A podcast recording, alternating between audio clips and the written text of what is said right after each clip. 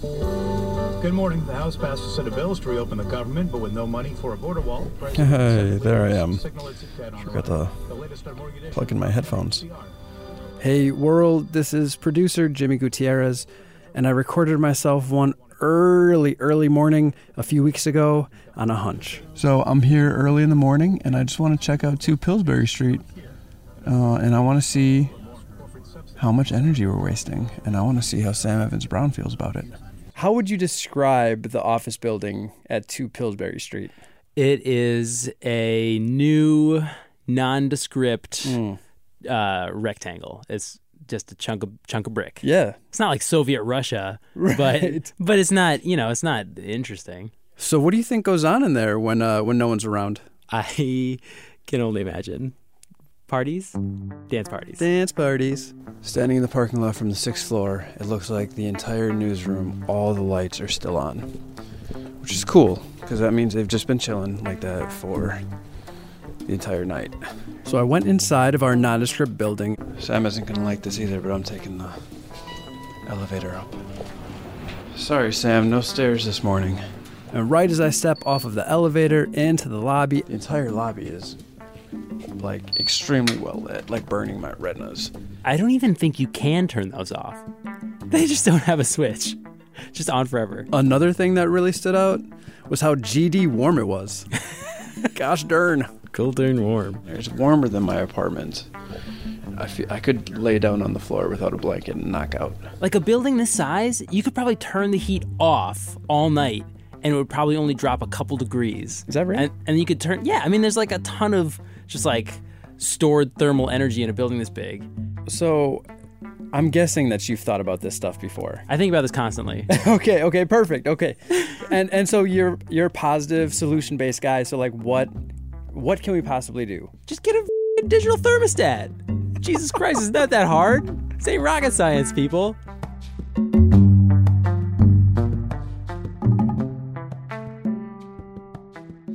So is it fair to say that our office wastes like a lot of energy even when we're not here? Oh my God, completely.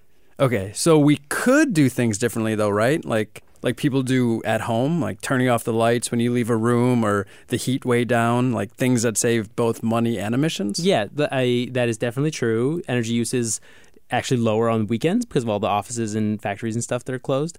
Uh, and that's even with building managers like the ones at NHPR making expensive and wasteful energy decisions like you observed.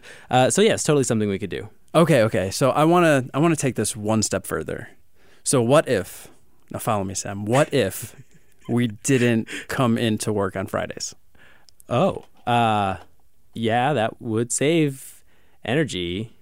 Right? But this just feels like it's about you wanting three day weekends. What? That's a part of it. But but I'm here to make this pitch. So after some really basic ass Google searches, I am prepared to say that the 32 hour work week can save the world. Uh, you are going to have to do some work to convince me of this one, Jimmy Gutierrez.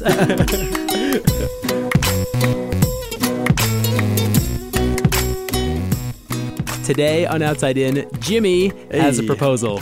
Probably one that's not going anywhere. hey, don't undermine me before we even get this thing started. about what to do with all the wealth and productivity that modern technology has brought to us. Maybe instead of buying more stuff, what we should be buying for ourselves is some time off.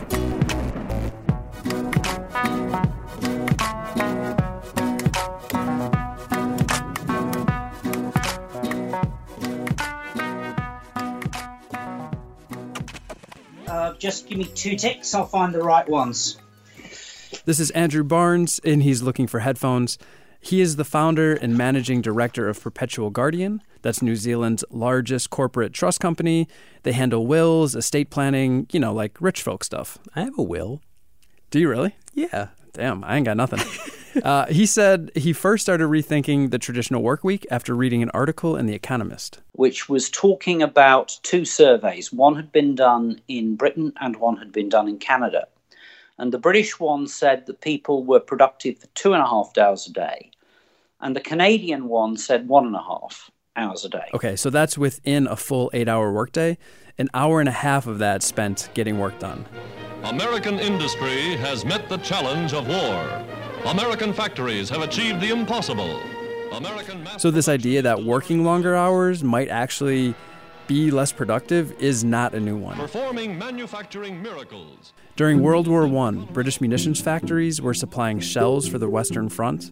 Workers there worked seven days a week, sometimes in excess of 80 hours. And researchers found out that not only were workers more productive overall with the day off, but their quality of work also improved. We have a 19th century work construct, and because it's there, we naturally assume that it is the solution. And so Barnes thought, hey, this has got to be the case with my workers here too, right? So he emailed HR saying he wanted to test run a 32 hour work week. Thinking he went mad, his HR, she deleted the email. The thinking was that there's no way workers would just give up a day of work and pay. Actually, it's pay for five, work for four. And um, so she was a bit stunned. The firm ran an incentive based test run with the shot that if productivity stayed the same or improved, the paid for five days, work for four might become permanent. And you know, this is part of my pitch for a reason. so, workers became more productive marginally overall, producing just as much in four days as they had in five. And with that extra time off, they spent more time with family and friends.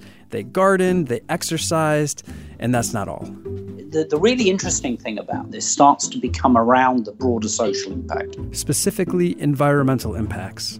What happens when you take 20% of the cars off the road during rush hour?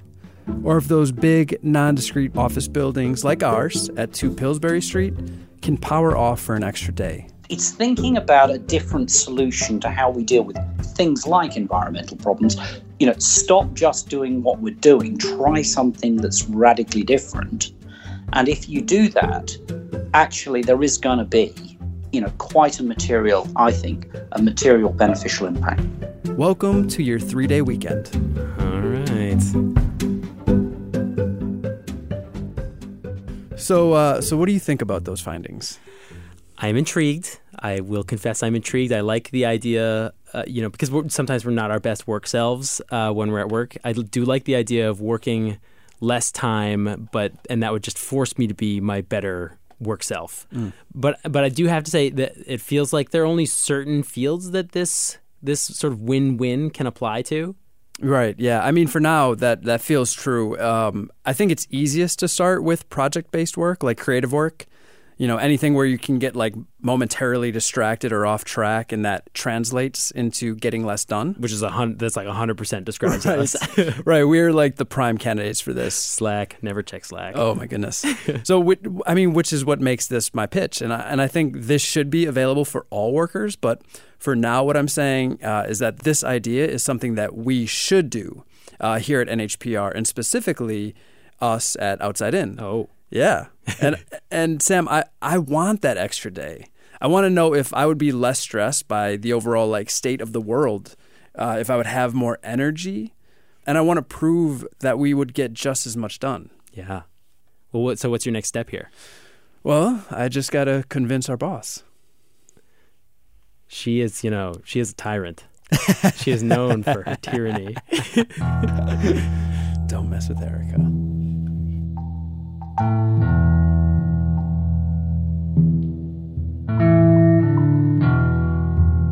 Could we just start with you introing yourself and what you do here? I am Erika Janik, and I am the executive producer, aka the boss. Yes, yes, you're my boss. I am your boss. Yeah, you and, could- and Sam's boss. And Sam's boss. Could you fire both of us? I think so. Oh, that's pretty tight. Be careful. Yes. Okay. So, as you know, I'm working on this story about the possible benefits, environmental and otherwise, of working a 32 hour week. This is a thing that I am aware of. So now we're going to make this a little more real, uh, and I want I want to make this a personal experiment. So, can I convince you that I should be working four days a week? Jimmy, I'm still not sure what makes this an outside in episode. Uh, can you believe that I was I was hoping that you'd ask that? Just like if you if you had a guess, how many hours do you think you work a week? I'm not going to say in public because not because it's too high. Let's put it this way: I practice what I preach. So this is my personal hero, Juliet Schor. She's an economist and sociologist at Boston College. Back in 92, she wrote a book called The Overworked American The Unexpected Decline of Leisure. And she thinks that it's time that we rethink the way we work. If you look historically, you know, we've had massive automation and mechanization, you know, first in agriculture, then in industry, you know, manufacturing. And through most of the, the 20th century, or a good part of the 20th century in, in most places, that was met with shorter hours of work. Until in the U.S., you know, in the last 40, 50 years, not so much. So the length of a work week has declined steadily for decades in most of the developed world, but the US is a clear outlier here. So we're still working the same number of hours per year as we were back in 1980, even though places like Japan, Australia, the UK, France, Germany have all seen shorter work weeks. Uh, and Erika, I'm here to tell you that's not just because of our bosses. It's also due to the pressures from the spending side. And so, if we ask, you know, what are the challenges to this? The idea that we have to keep raising our standard of living higher and higher and higher and higher. Okay, I I see. This is how we sneak this onto an environmental show. Uh huh. Right, right, right. And so far, despite some of like our best efforts to like ramp up renewables, uh, carbon emissions still rose in the U.S. last year, and a big driver of that was manufacturing or just overall economic growth. Absolutely. Technology alone is not going to do it unless we decelerate the economy and and there's more to it than that. There's also one one really important thing about climate emissions is they're very skewed toward the top. So the people at the top have much bigger carbon footprints. Okay, so basically, how it goes is that as incomes increase, so does consumption. And because we haven't decarbonized the economy, emissions increase. So her argument is that one way to reduce emissions is rather than buying more stuff, bigger houses, we should buy some leisure time instead. That's right. Yeah, and and this isn't just about like buying less stuff. It's about like the kinds of stuff that people buy when they have more time. individual households respond to changes in what we might call their time budgets so how much time do you have available and how does that affect the way you live So let's say I work a 60-hour week. That means that instead of walking or taking public transit to work, I'm going to drive to work. And instead of when I go home, instead of like having energy to cook for myself, I'm just going to hit fast food. one of the things that happens is we uh, reduce the sort of less productive time in our day when we work fewer days. So there's the higher per hour productivity. There's the other thing that people in the four day work weeks value their jobs more, they are happier, they are less likely to quit. You know, the thing that it makes me think about is you know, Jimmy, that my husband quit his job so that I could take this job. Right. He works in a really high stress environment and he had been working. He's a doctor, right? He's a doctor. So he'd been working like 70, 80 hour weeks. No. And that was just our life. And he was getting really burned out. Um, and so he quit his job. And we moved here and I took this job. And just listening to her talk, something that it's made me realize is, you know, my husband hasn't been working in the last few months. And when people ask me what he does, I feel I feel embarrassed to tell them that he's not working, even though his value is obviously a lot more than just working a million hours a week. And yet I somehow still feel this like reflexive need to justify it to people. But actually having him have more time has made our life so much better. Like it's not like I it's not like things were really bad or anything at all, but I didn't even realize like what a toll it was taking on us until he wasn't working 80 hours a week.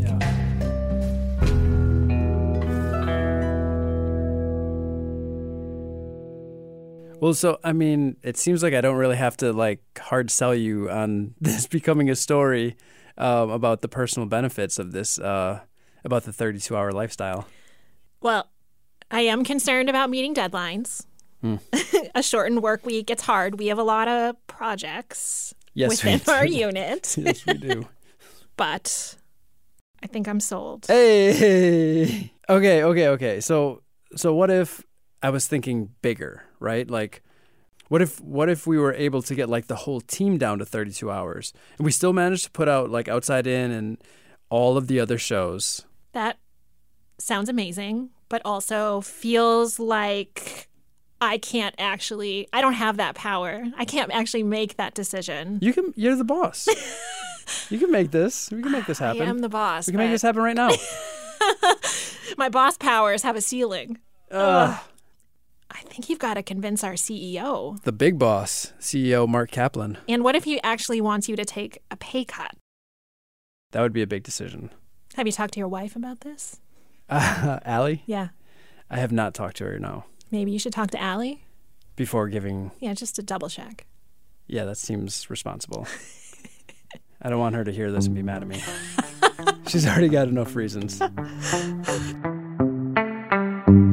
Um, I guess. Uh, I guess we'll hear from Allie um, after a break.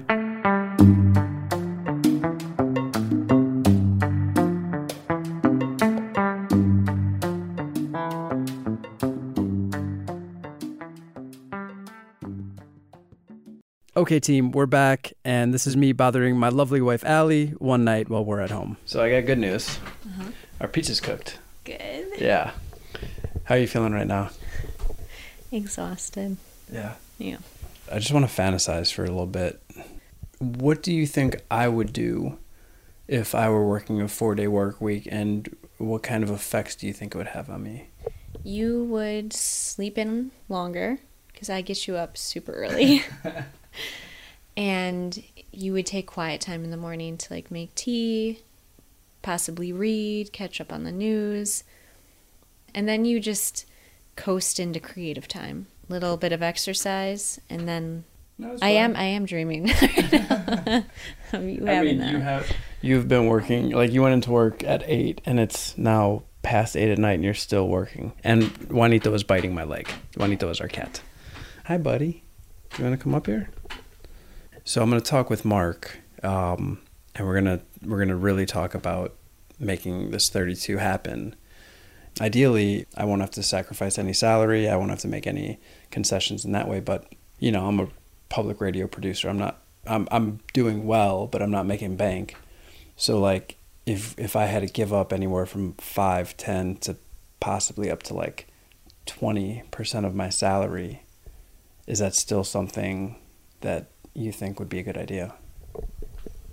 Obviously, with loans and saving up for a house, like it would be nice to not let go of that. But for the sake of how I know how you work and like your mind and your health, I see that being worth it to me because you like transform when you have space.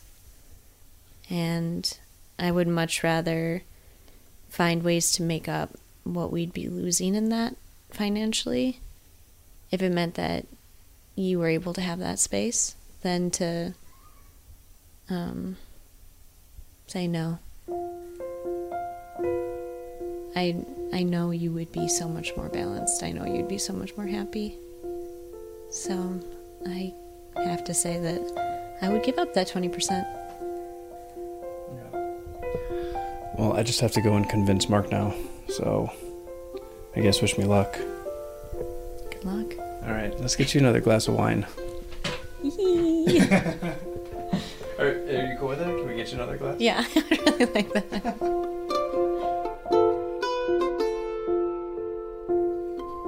Okay, so it's 1.30 on a Wednesday. This is kind of like the culmination of this episode, is me going and talking with our CEO um, and pitching him uh, to see how he would feel or if he would buy into uh, this idea, you know, to save the planet. Hey, Mark.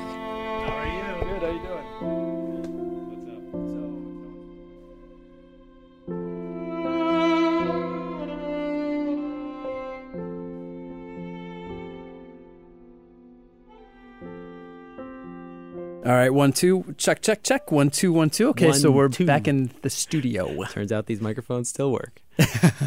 okay, so did you talk to Mark yet? Are we all going to be working a 32 hour work week? So I, I did get him in the studio. Hi, Jimmy. I'm Mark Kaplan. I'm the interim executive director at New Hampshire Public Radio. and I gave him the hard sell. I broke out some of my strongest Uh, arguments. Called the Productivity Week policy. Have you heard of this? I have not. Okay, so this is similar to what you've probably heard of in other countries like reduced working hours, which I'm sure you're familiar with. Yes. But this is like that except for the fact that you get paid for five days while working four. I love it. Can you get me from seven down to five? we can work on that. So I laid it all out the potential to save money and emissions on energy use within the building, the lower emissions lifestyle, the fact that productivity went up and all the work still got done. I had a couple more cards to play too. Things that uh, the CEO of Perpetual Guardian, Andrew Barnes, told me, like the fact that we could solve a lot of our recruiting issues. Trust companies, let me tell you, are the dullest business you've ever come across. Um, but we have people, you know, queuing to join us because we are seen to be innovative. Now, all of these things add to the bottom line. Barnes also said this policy had a huge positive impact on the folks that had been around for a long time, uh, as far as like their engagement and just overall morale. One of my guys, head of IT, you know, he, he was able to pick up his daughter from school for the first time ever.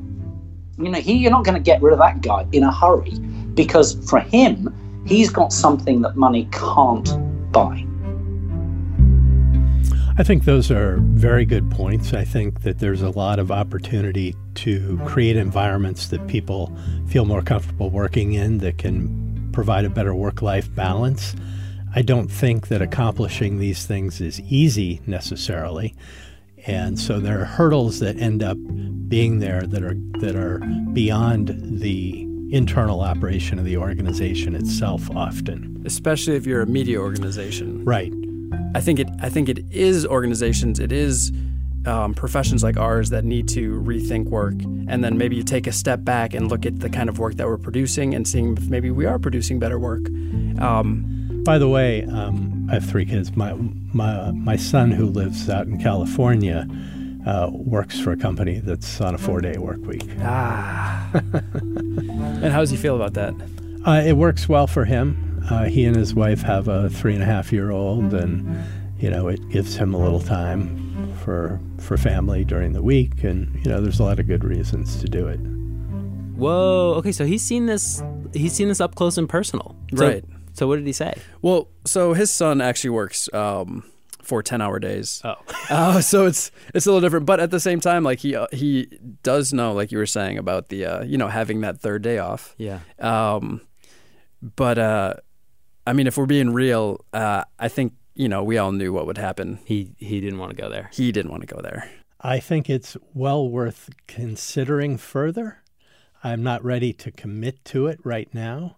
I think that uh, number one. Well, I have to say, I mean, I do, I understand part of the pushback to this idea. The CEO pushback. What? Where's the class solidarity? what is this? So should I just roll? We're going to have it out here. Yeah, yeah. Let's have it out. Let's Okay. have it out.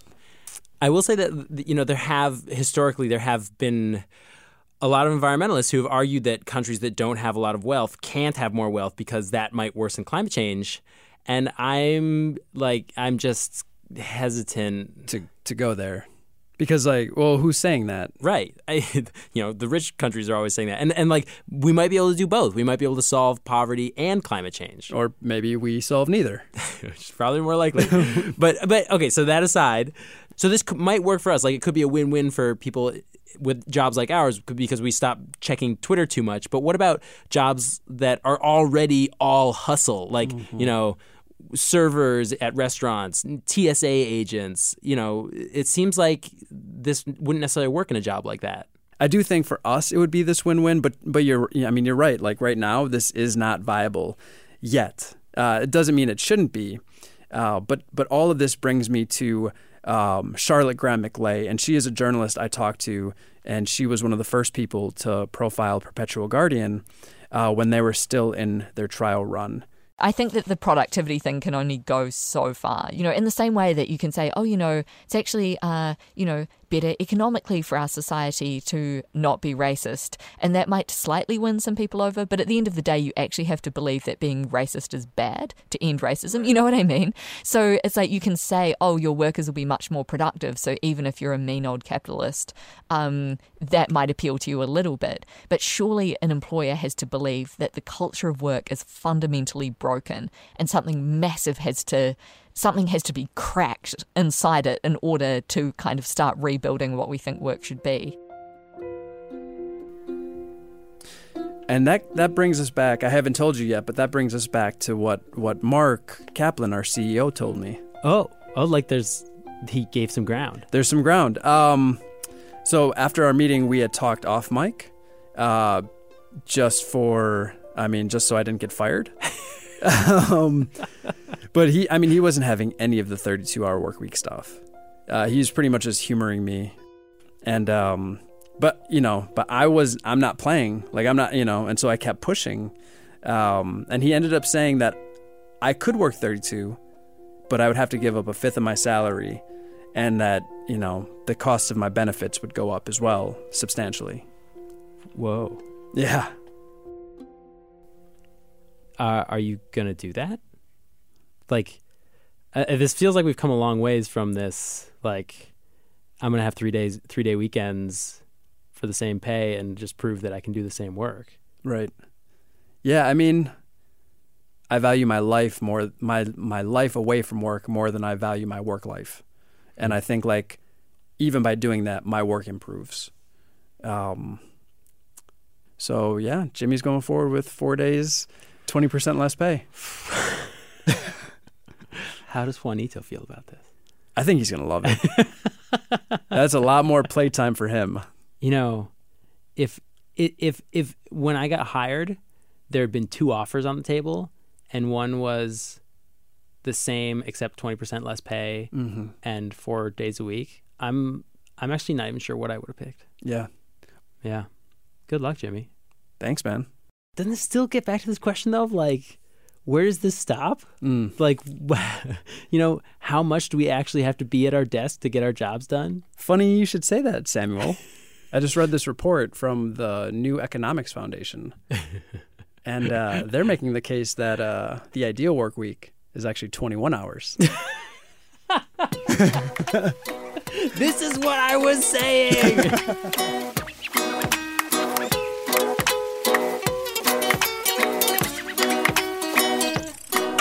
Outside In was produced this week by me, Jimmy Gutierrez, Sam Evans Brown, and Taylor Quimby, with help from Justine Paradis, Ben Henry, and Daniela Allee. Erika Janik is the boss, aka our executive producer.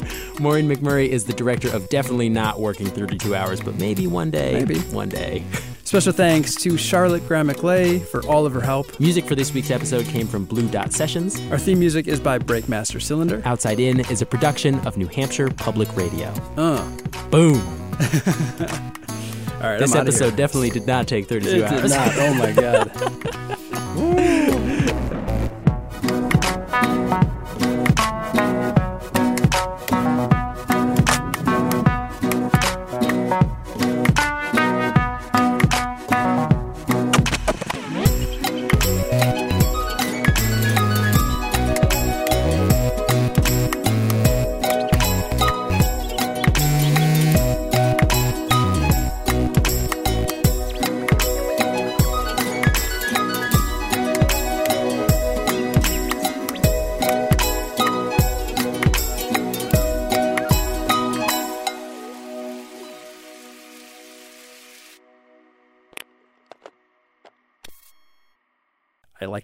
I